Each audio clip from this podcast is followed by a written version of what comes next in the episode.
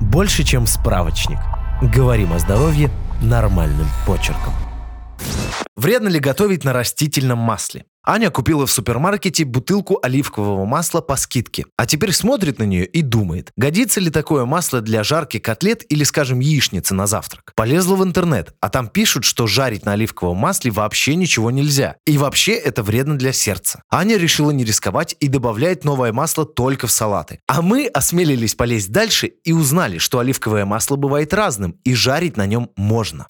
Из чего состоят растительные масла? Растительные масла состоят из насыщенных и ненасыщенных жиров. Первые снижают уровень холестерина в крови и риск развития заболеваний сердца. Вторые незначительно увеличивают этот риск. Поэтому в рационе их должно быть не больше 5% от съедаемого в сутки. Оба вида масел можно использовать в готовке, а вот трансжиры, которые получают в производстве, лучше избегать. Самый яркий пример трансжиров – маргарин. Его домой не покупайте.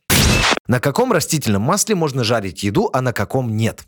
Для жарки подходит подсолнечное, рапсовое, кукурузное, арахисовое, соевое и оливковое масла. Последнее при этом должно быть без пометки Virgin или Extra Virgin. На таких маслах жарить еду нельзя, потому что они горят при нагревании и таким образом теряют всякую пользу. Еще жарить нельзя на льняном, кунжутном и ореховых маслах. Оставьте их для салатов.